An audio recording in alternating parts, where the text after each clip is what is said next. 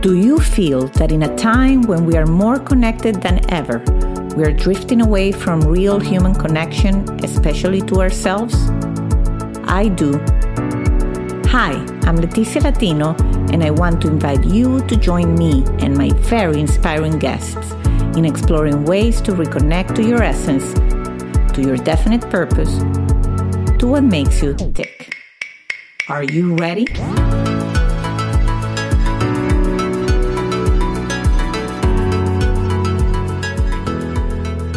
Hello, everybody. Welcome to a new episode of Back to Basics Reconnecting to the Essence of You.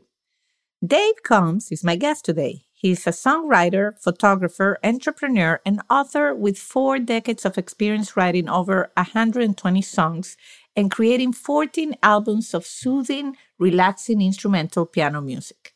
His songwriting began with the now popular standard Rachel's Songs, which has been played millions of times in radio and popular media streams, and it continues to touch the lives of millions of people all over the world. He's also the author of the best selling new book, Touched by the Music How the Story and Music of Rachel's Songs Can Change Your Life. Hello, Dave, and welcome to Back to Basics. Thank you, Leticia. It's a pleasure to be here. I'm looking forward to this. Me too. Me too. I definitely want to hear everything about Rachel's song. But I first, and you have, I mean, when we release the video portion of this podcast, a beautiful piano behind you, two beautiful pianos behind you, actually. Well, actually, one is the uh, Steinway grand piano, and the other one over here is actually a Kurzweil keyboard. It's a synthesizer. Oh, but so beautiful. So my wife can play the piano and I can play the keyboard and we can play duets together. That's awesome. That's, great. That sounds great. So Dave, I always like to start with the origin story. Tell us a little bit about where were you born and raised and how was your childhood and if if music was a part of your childhood to begin with. Well, I was born in the mountains of East Tennessee in a little town called Erwin, Tennessee, E R W I N, Tennessee. It's right between Johnson City, Tennessee, and Asheville across the mountain in North Carolina. So I was born in this wonderful, beautiful valley in uh, Unicoi County. They call it the Valley, valley Beautiful for a good reason. It is really a beautiful place. And uh, I grew up, uh, was born into a musical family. My mother and father both played the piano, and my grandmother Combs, she played an old pump organ and an instrument which I have right here beside me. This is called an autoharp. This is this is my grandmother's oh original. Oh my God, instrument. that's so beautiful.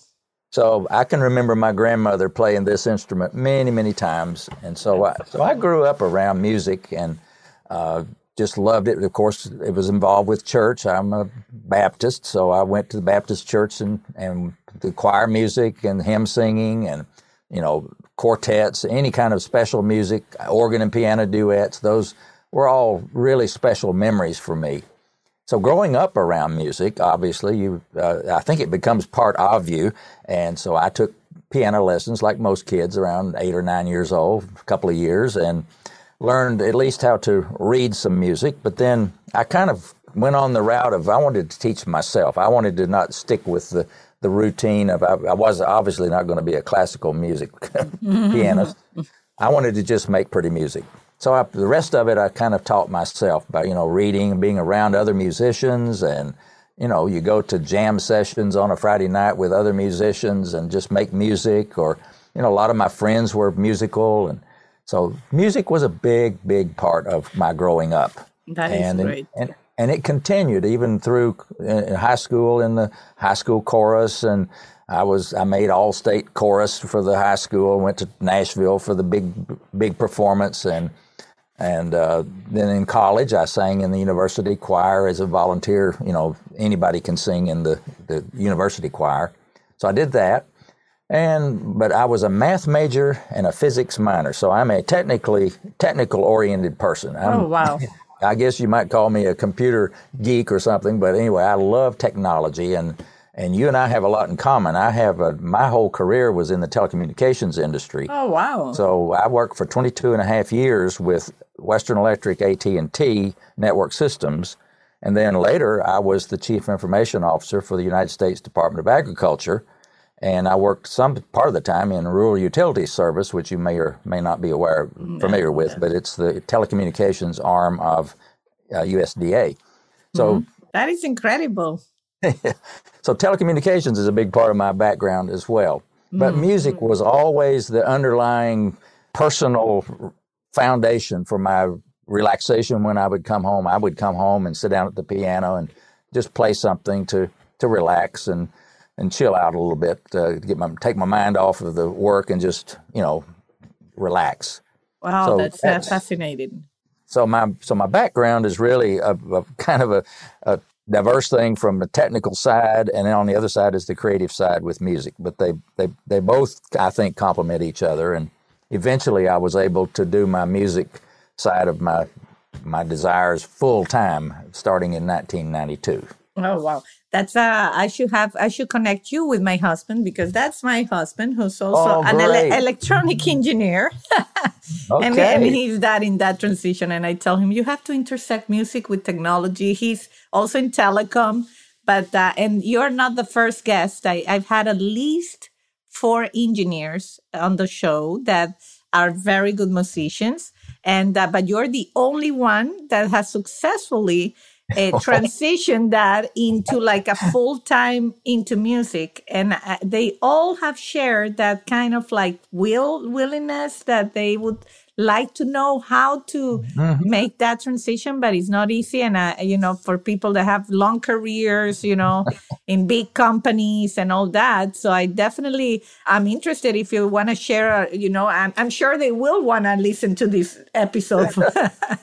Well, I'd be happy to to share that story. It is a it is a journey, though. It is not a single story. Obviously, it's a when you go from you know a college degree with math and physics and work for 22 and a half years in that technical industry, and then begin my musical journey. Actually, really began in earnest with the creation of the song that you talked about in the introduction, mm-hmm. Rachel's mm-hmm. song. Mm-hmm. In 1991, in January, I came home from work one evening and sat down at my piano and just started playing this song.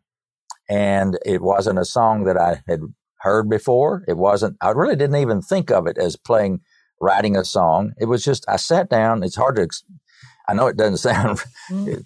plausible, but I just sat down and I played this song from beginning to end, the verse and the chorus, everything. And I, I loved what it sounded like. I loved the, the you know, the, I, I, liken it to me having a conversation with the piano. When I sit down at the keyboard, I, I will play something and it's the sounds and the tones and the, the chords. And I I'm sure your husband that loves music on it, he can just sit down with his guitar. He can probably just, you know, strum a, you know, a C major seventh chord and just kind of listen to it. And perhaps a little melody will come into his mind or something. It's just a communication between you and your instrument. Yeah or maybe from somewhere else on high through the instrument to you. I don't mm-hmm. know. But anyway, I sat down that evening and I played this song. And then a couple of days later, my wife came home from work. She was working at the local bank at the time. And she came in and she says, Dave, what is the name of this song I've had stuck in my head all day long? You know how you get a, they call it an earworm stuck in your, your brain. You, you hum it all day.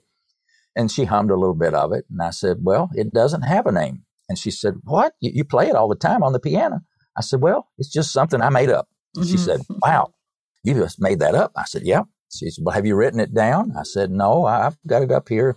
It's not going anywhere. And she said, No, no, you better write that down. So if something happened to you, that song would we'd have that song at least. so I did write the notes and the chords down on a piece of paper and stuck it in my piano bench. And I would play it periodically. And we tried to come up with a good name for it. And know, nothing we ever came up sounded appropriate, just didn't fit the song.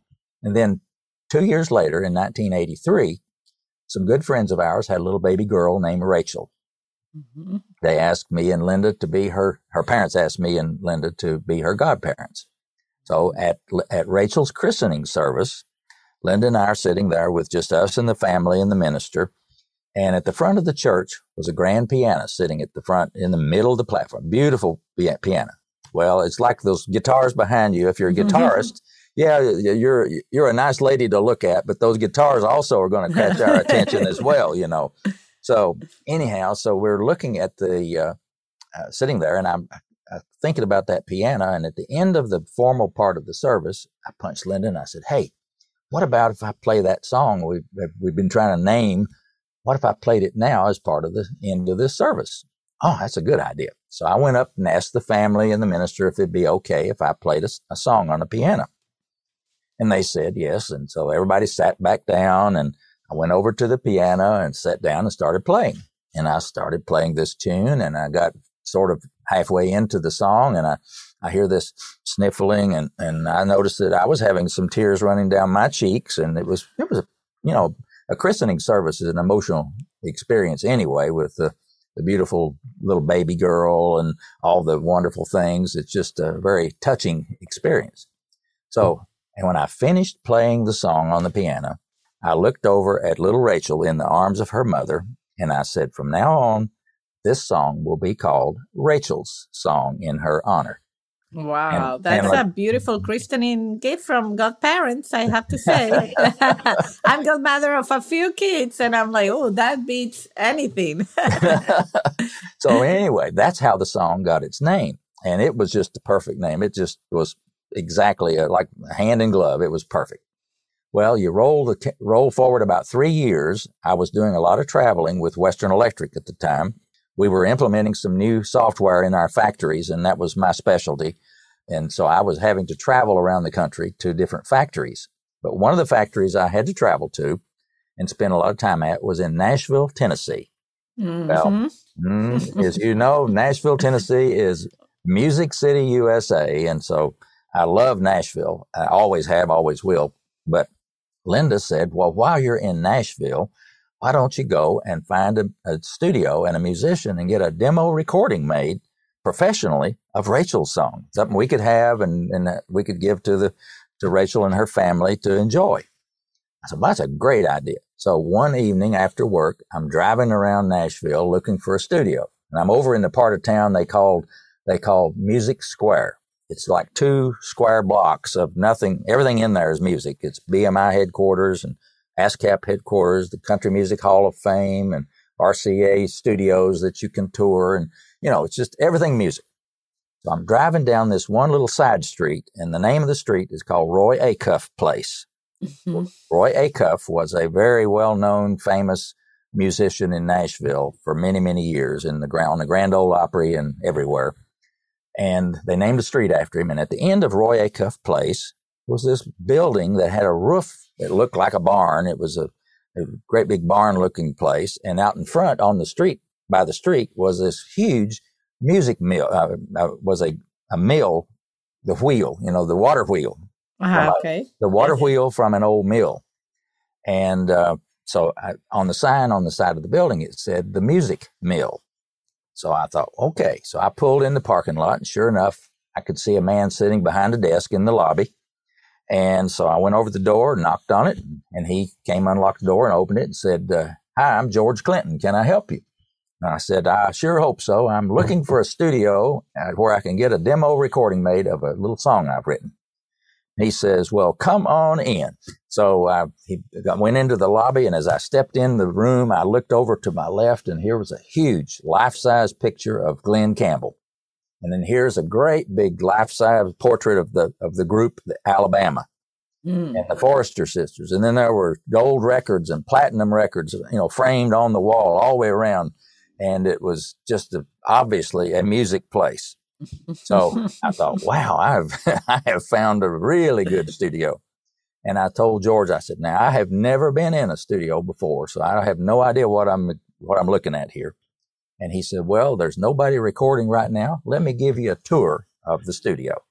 So he took me over. So let's go to Studio A, which is the big studio. So he took me in there in this big room where all the musicians are usually located. It was big enough to hold a, you know, a, a, an orchestra.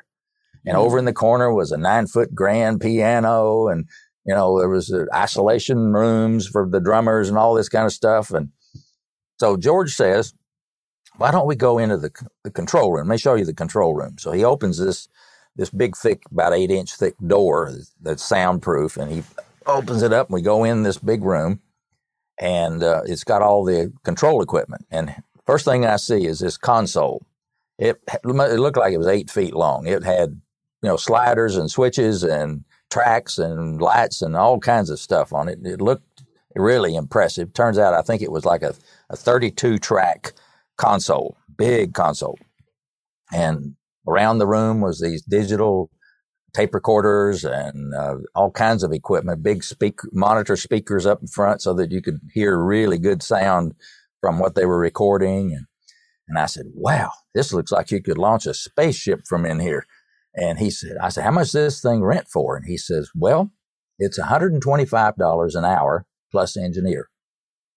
I thought, mm, that's that's pretty. You know, remember this was 1986. Of course, yes, yes, yes. so to, today that would probably be I don't know 400 over 400 dollars an hour today. yes, yes. But uh, he said, well, don't worry about it. He said the fellow who owns this studio also owns a little tiny studio across the street in what used to be a rent house, and they it's converted to a studio, and it's fifteen dollars an hour. I said, okay, I can do that. that's what that's that's for me. So, so, anyways, I said, well, now what I need is uh, somebody to play my music for me. Do you know a good piano player that would do the demo for me? And he thought for a second. He says, I know just the person. He says his name is Gary Prim, and he and I go to church together. And he's a wonderful session piano player, keyboard player with the synthesizer and piano. And he said, I'm sure he'll be happy to do it for you. So he said, let's go back over to my desk and I'll look up his phone number for you. So he went back over and went to his Rolodex and, and looked up Gary Prim wrote down the phone number and handed it to me on a piece of paper.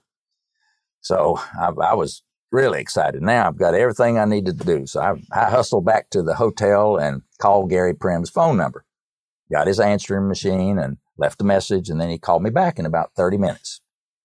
And so uh, he says, uh, This is Gary Prim. Can I help you? And I said, Well, I've got this little demo song, song I need a demo recording made of. And George Clinton says that you would be happy to do that for me. He said, Oh, yeah, I, am sure I can do that.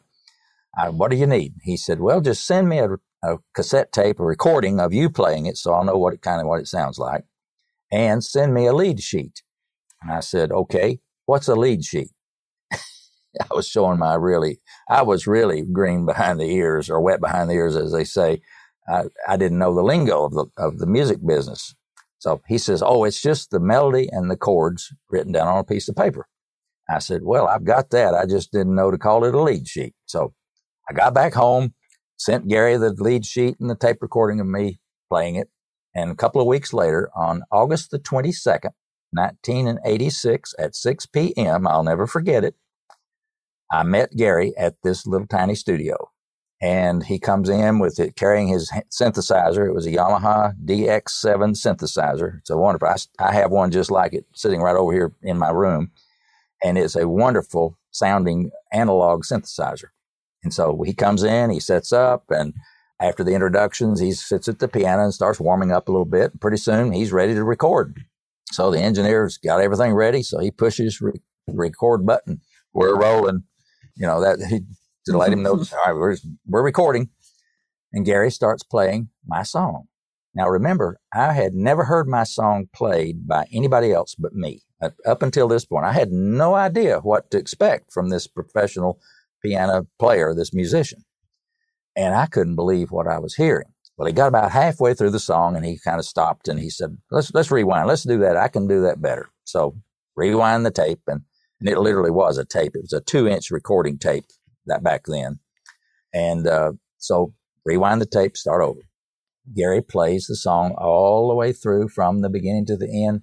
Perfect. You know, he is obviously a professional musician. And if you've ever been around professional studio session musicians, they are amazing. They can do unbelievable things just out of their head. I mean, they, they're not got everything written out. They're playing from right up in here. So Uh, he finished that, and I'm I'm just I'm sure I had my mouth open. I was just in awe of what I was hearing. So he comes into the control room and he says, "Now let's set up. I want to add some more things. I'm not done." He says, "I want to add some more sounds to it." He said, "I think the the song needs some some strings, and also I want to I want to double that piano part on the keyboard, do an electric piano sound along with the regular piano, which gives it a really rich, full sound." So he sets up the synthesizer and electric piano, two more tracks, and he's got the headphones on like you have on there, and he's listening to the original piano part through his headset and playing the new part on the keyboard with the electric piano.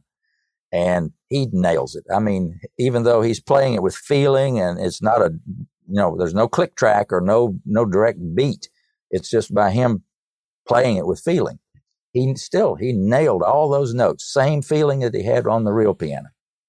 And then he got through that and he says, okay, let's do the strings. So we're going to do some low strings and high strings. Low to give it some bottom and high strings to just give it some top. So two more tracks, low strings. And he sits there and records now with, puts the string sound in with the synthesizer. Two more tracks, puts in the high strings sound with the synthesizer. And then in the middle of the song, he did something that I never did with my arrangement of it. I, I always played it in the key of C and that was it. He played the verse and the chorus twice in the key of C. And then at, for the third verse, he basically bumped it up a half a step to the key of C sharp. There was no transition, no modulation. It was just C and then boom up to C sharp, which was kind of what I would call a musical surprise. And uh, he he just did that to give it a, an extra level of energy, which you can feel when you listen to the song. And so he uh, he did that, and then when he got through uh, with with that part of it, he he he said, "I think I need to add some horns in there just to give it a little more punch when I right when I'm going to change keys up to the C sharp." So he he did, and uh, and he added the horn sound. And then he came back in the control room. He said, "I well, I think that's it. I think we'll uh, that's that's good enough to, to to do." So we listened to it. Perfect. It was great. I still couldn't believe it. I'm, I know I was just totally in awe of what I was hearing. And uh, so I wrote him a check for the agreed upon fee, and and he packed up his synthesizer and walked out the door. And I, I, I had no idea whether I would ever see Gary Prim again or not. But uh, it turns out that he and I would end up doing over 170 songs in the studio over the years uh, we record basically a whole album every year for about 14 years. That is and, incredible. But at that point, I did not know whether I would ever see him again or not. But uh, it turns out we became very, very close friends, still are, and he is still a very active and very much in demand session musician in Nashville, Tennessee. That is a beautiful story. And thank you for giving all the details because I love, you know, the magic of all those coincidences. And I think that those are the ones people forget when they say, Oh, how am I going to do this? I don't know anybody. I don't know. My husband was just in Nashville. Funny you say, last two weeks ago uh, for work for a telecommunications uh, convention and he comes back with a custom made Gibson guitar and I'm like and I'm like well uh, it's obvious that the music is a big part.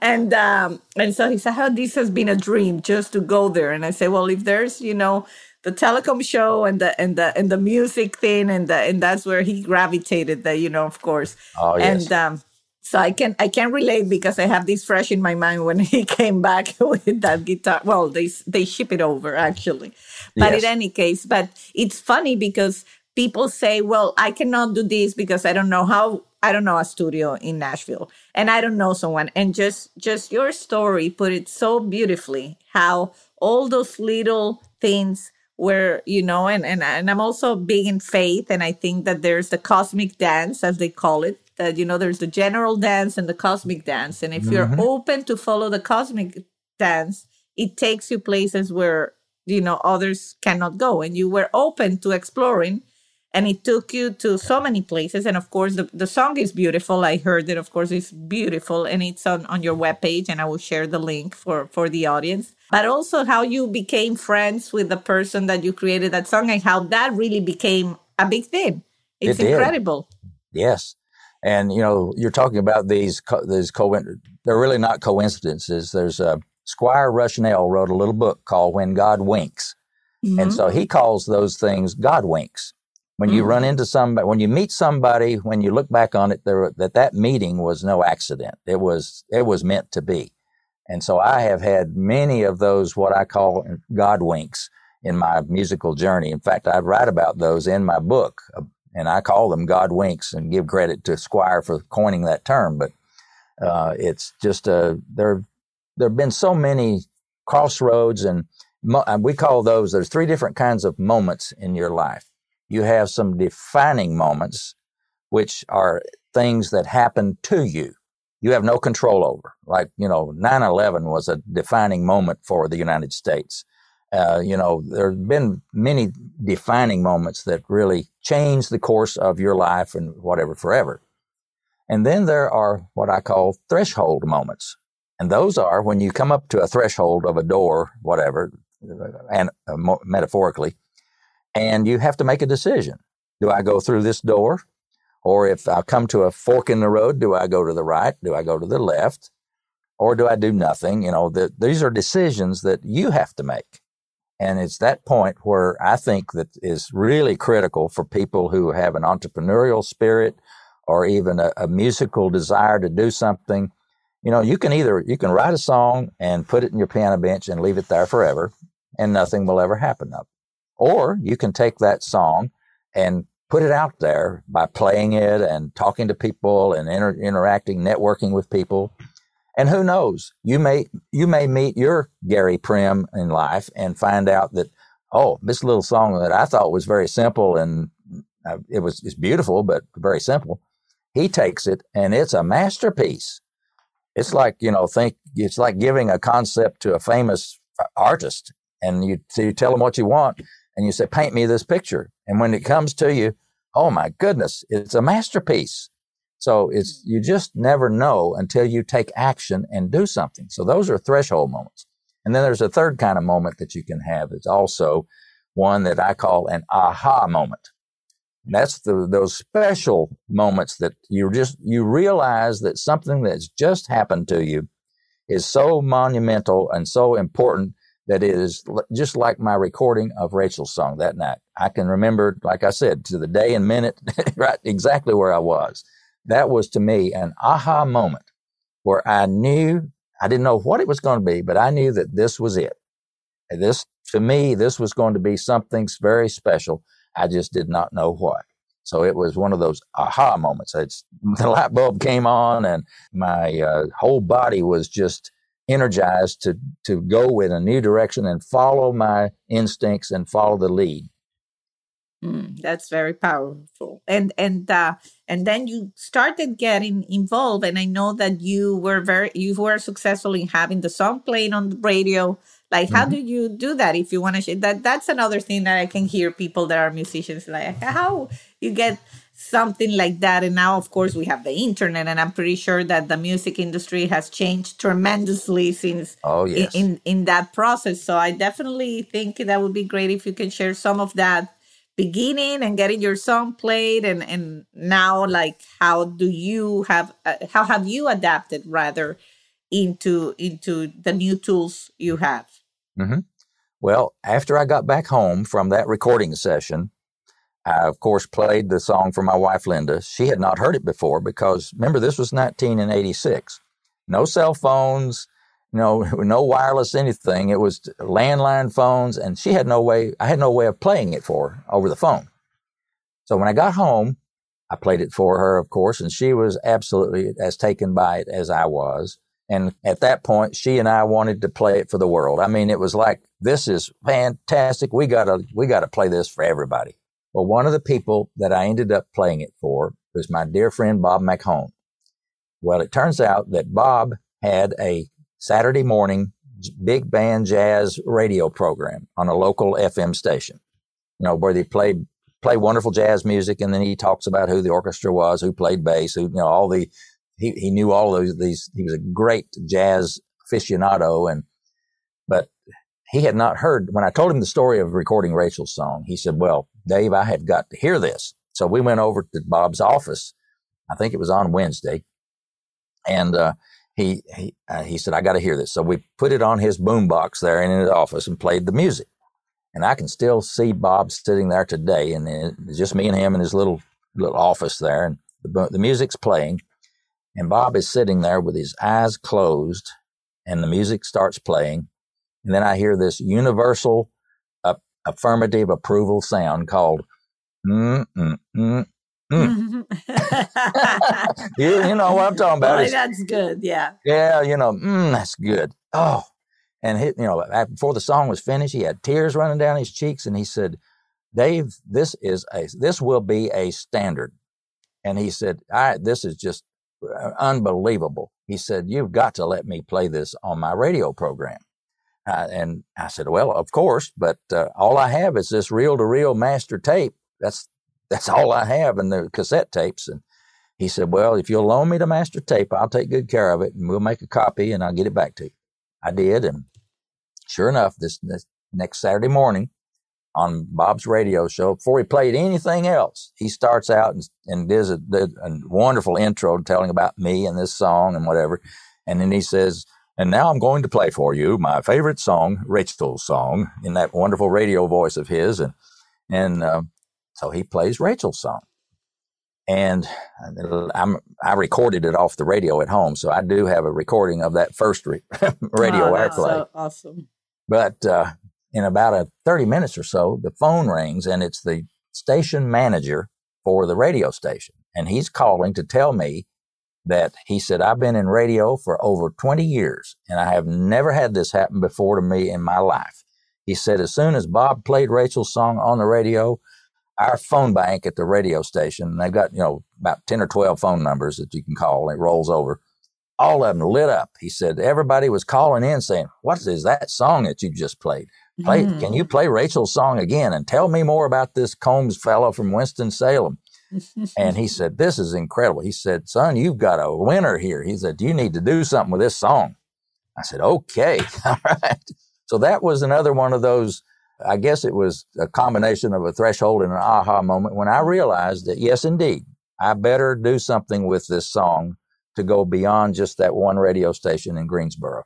Mm. So I got busy and I started calling FM easy listening radio stations around the country. Now, back then, we did have about 400 easy listening stations. Today, that format is only down maybe to less than five, probably in the whole country. It's a, I, I think it's a pretty sad situation. Mm-hmm. But uh, anyway, there back then we had about 400, and I, I, I purchased the list of the radio stations from this radio and R and R Radio and Records magazine, and so I had the phone numbers, and I would call them, and I would just ask the the program director, Ken, would you take uh, and play, consider playing Rachel's song and send them a copy of it? They all did. They all loved the song. And so I would call and call and call, but eventually some of them would say, well, we don't do our own programming.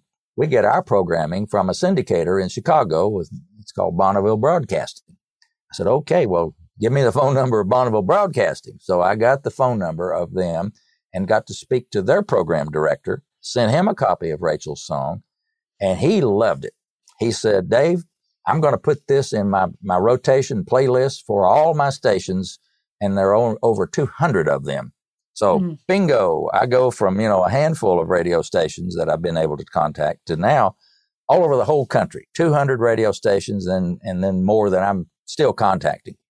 So that's how it got from just one radio airplay to every easy listening station in the entire country. And and that station in Greensboro, I, they it was so popular, the DJ would have to play that song every hour. I mean, they played it literally every hour, wow. some somewhere on that station for over a year, and it was just totally amazing. And then I started getting something I'd never gotten before: fan mail.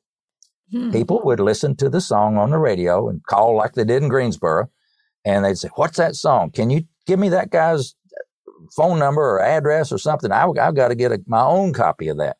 Now remember, I didn't have any cassette. I didn't even have any cassette tapes of it at that point. I was, if somebody wanted a copy, I had to make them one on my, I've still got it over here, one of those double track mm-hmm. cassettes where you put a blank in one side and the master in another and push duplicate and, and it copies the cassette. But it's in real time. So for a three minute and 45 second song, it takes three minutes and 45 seconds to copy yeah, yeah, yeah, yeah, yeah. that's, that's a, you, to make a number of copies, that's going to take a long time. Yes. But anyway, people were writing me letters and telling me how much they enjoyed the music. And I got a letter from some lady in Atlanta, Georgia. She said, this was around Christmas time in that year.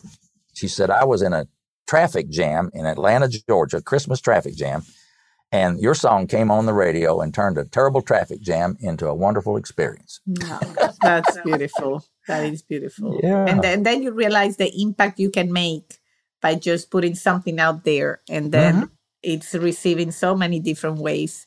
It's incredible. Yeah. What a yeah, journey. I, yeah, I, I, got uh, another letter from a lady in, in uh, New Jersey.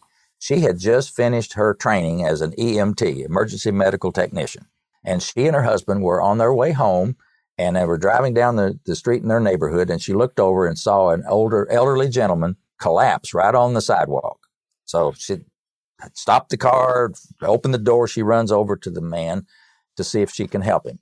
And at the same time, she goes over there to to start to see if he can, if she can help him, whether he's having a heart attack or a panic attack or you know whatever.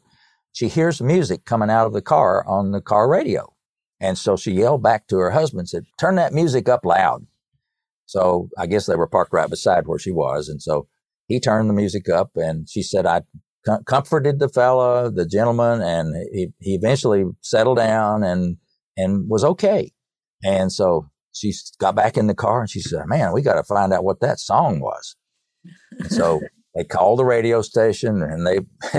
she said, "What was that song that you were playing at 6:07 p.m. Blah blah blah." And he, and he, without even missing a beat, she said, "He said, oh, that was Rachel's song because apparently mm-hmm. hers wasn't the first call he'd ever got about that song."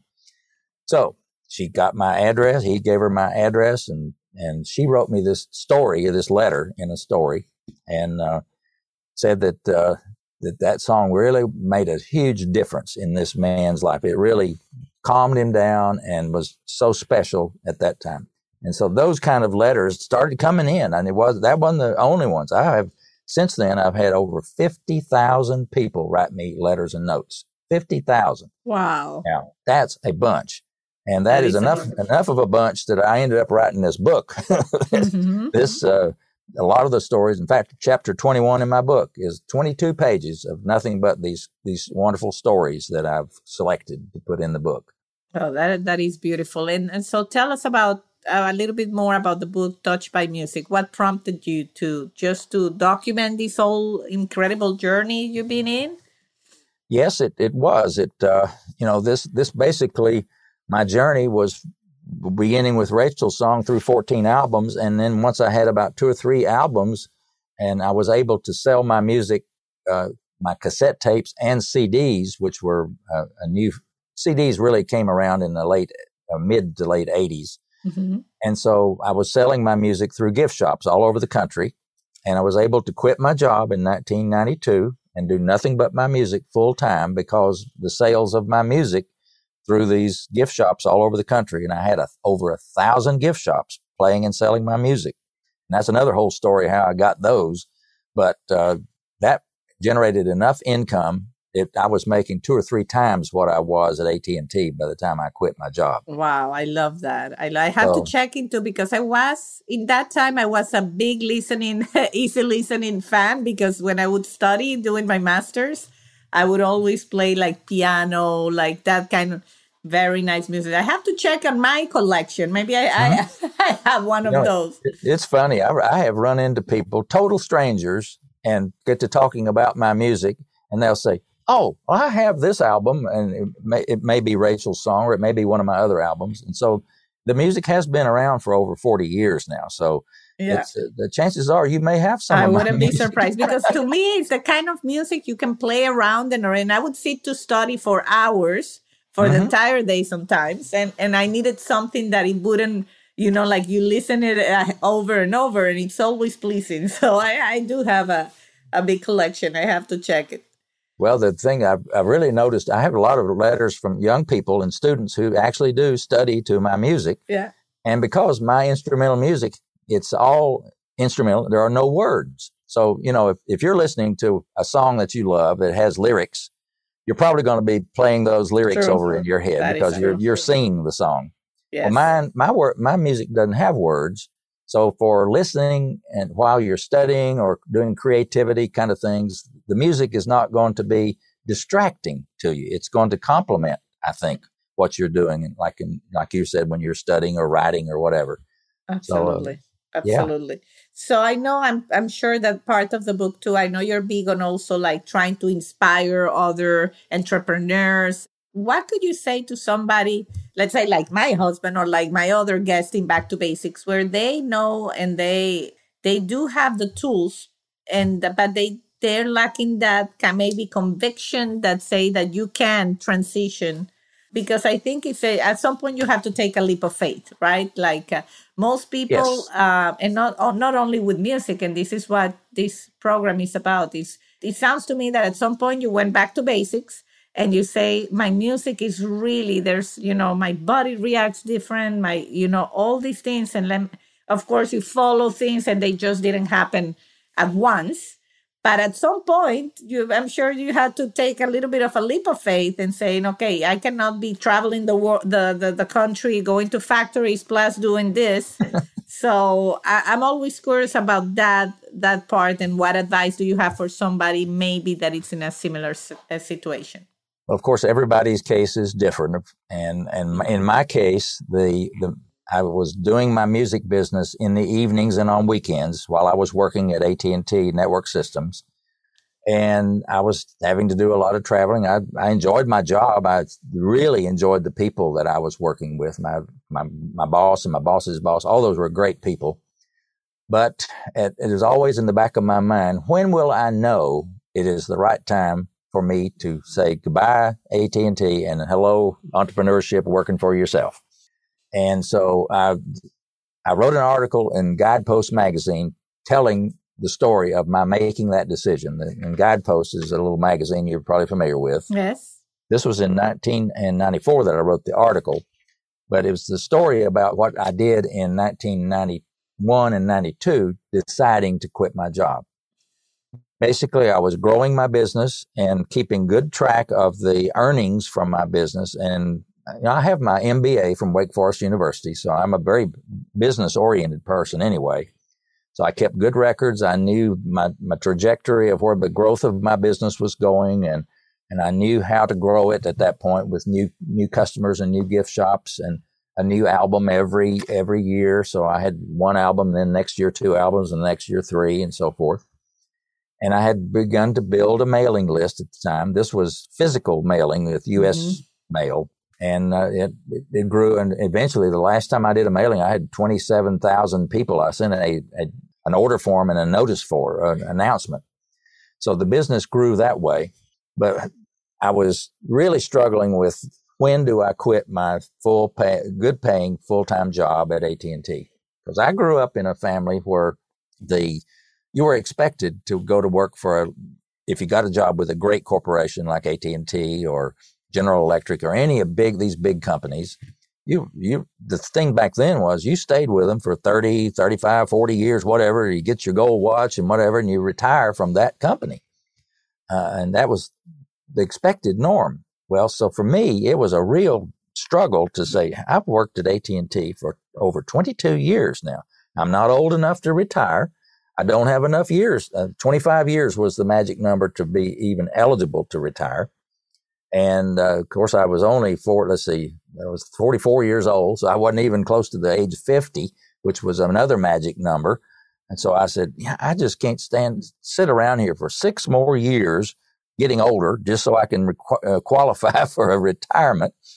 I said, I have bigger things to do. This, this music is taking off and I have, I've got to do something. So I was sitting in church one Sunday morning and it was the prelude part of the service before the full service began. And I'm sitting there, you know, you're kind of meditating and getting yourself in a worshipful state of mind. And I'm struggling with this, this dilemma in my mind about when, when, how will I know? How will I know? And I'm sure I said a prayer to the good Lord, send me a sign. I, maybe I was thinking he was going to have a bolt of lightning and thunder and mm-hmm. burning bush and all this stuff to let me know that I was making the right decision. And I sat there and it, and it, all of a sudden I remembered a letter that I had gotten from a fan that week. He didn't know me. I didn't know him. It was a simple little letter. It simply said, Dave Combs, your music is what the good Lord put you on this planet to do. Mm. Wow. Signed by his name. And I thought, well, Lord, you must think I am the densest Christian on the planet because here you've sent me thousands of letters from people all over the world that I didn't know telling me how wonderful the music has touched their lives. And so, yeah, I get it. Okay, I got it. So that was the moment that I felt really comfortable that I was making the right decision, that I had gotten the message finally. it, yes. it, finally came through to me to make the right decision. And uh, so that's how I reached it. But it was, it was a, a, struggle because you're always, it's a tug of war between the, the known, if you're on a salary, the known salary income that's, that's there every month or week or whatever you get paid versus it's all on me now if I'm an entrepreneur. If I'm yeah. making something out of this, it's all on me. Yeah. So that's a big mm-hmm. decision, but hopefully when you you take some action, the main thing is that you have a, a product, an idea, a service, or something that you do really well that you that people want to pay you for. Now that's yes. kind of a key element to it. It's not just they want to be entertained. You have to figure out is are people willing to pay me to do whatever it is that I do or sell or create. Yeah. And if that's the case, then then you have then you can begin developing your business model and so forth. Like uh, in my case, I was selling through gift shops. I mm-hmm. started with one, and and that one gift shop sold a bunch of tapes and CDs beyond my imagination. And I realized that that was the way to sell my music, not through the big box stores or music stores. It was through gift shops. Mm-hmm. And so once I realized the, the mode or the, the method of selling my music through gift shops, all I needed to do was duplicate that. It's kind of, I guess you would call it the franchise principle or the principle yeah. of du- duplication. You find something that works on a small scale and make sure it does. Now, don't just wishful thinking. You can't just wish that your business is going to succeed. You have, as a, my wife says uh, she's the controller of the state of North Carolina, by the way, so oh, wow. she knows her numbers and stuff. she said numbers don't lie. You you you. If the numbers say X, then that's what the truth is. So when you have your model of your business down to where you know that you have a gross margin, a profit that if you multiply that and duplicate it, it will be profitable. Then you have a chance to to really feel confident that as you work hard on it and take action to to grow your business and grow your product or grow your sales or grow your exposure, then you will be able eventually to, to make that leap from working for somebody else to working for yourself. But that's, it's a very, I think it's a very, uh, it's not a cold, hard number kind of situation, but it is one where you better have your numbers in order to, to do it because your, a leap of faith is, is, it, sometimes it may work out, but sometimes it won't. And maybe that's not a bad thing. You'll learn a, you'll learn a valuable lesson in the process, but you need to be sure of what you're uh, doing as best you can to, to take that leap of faith. Mm, that's great advice. Great advice. Well, as we are approaching the, the end of the interview, I always say, is there anything else we haven't discussed between, besides the songs, the CDs, the book that you want to share with us? Well, I, I do want to address the folks in your audience who play an instrument, like whether it's a guitar or a piano, particularly your pianists, the people that play the piano. Everyone that seems to hear Rachel's song, hear the music, would want, if they play the piano, they're like me. When I heard a beautiful song on there on the radio, whether it was uh, the, the theme from Love Story with Henry Mancini, those kind of songs, I wanted to get the sheet music to play it myself. I mm-hmm. love playing those beautiful songs. Well, same was true with my music, my instrumental music. I have piano players that would say, I would love to play Rachel's song. Do you have the sheet music? Well, I early, early on, I created the sheet music for Rachel's song because I I was getting tons of requests for it. Awesome. And and I, I did it by ear. I had Gary Prim's recording. I was spending a lot of time on airplanes.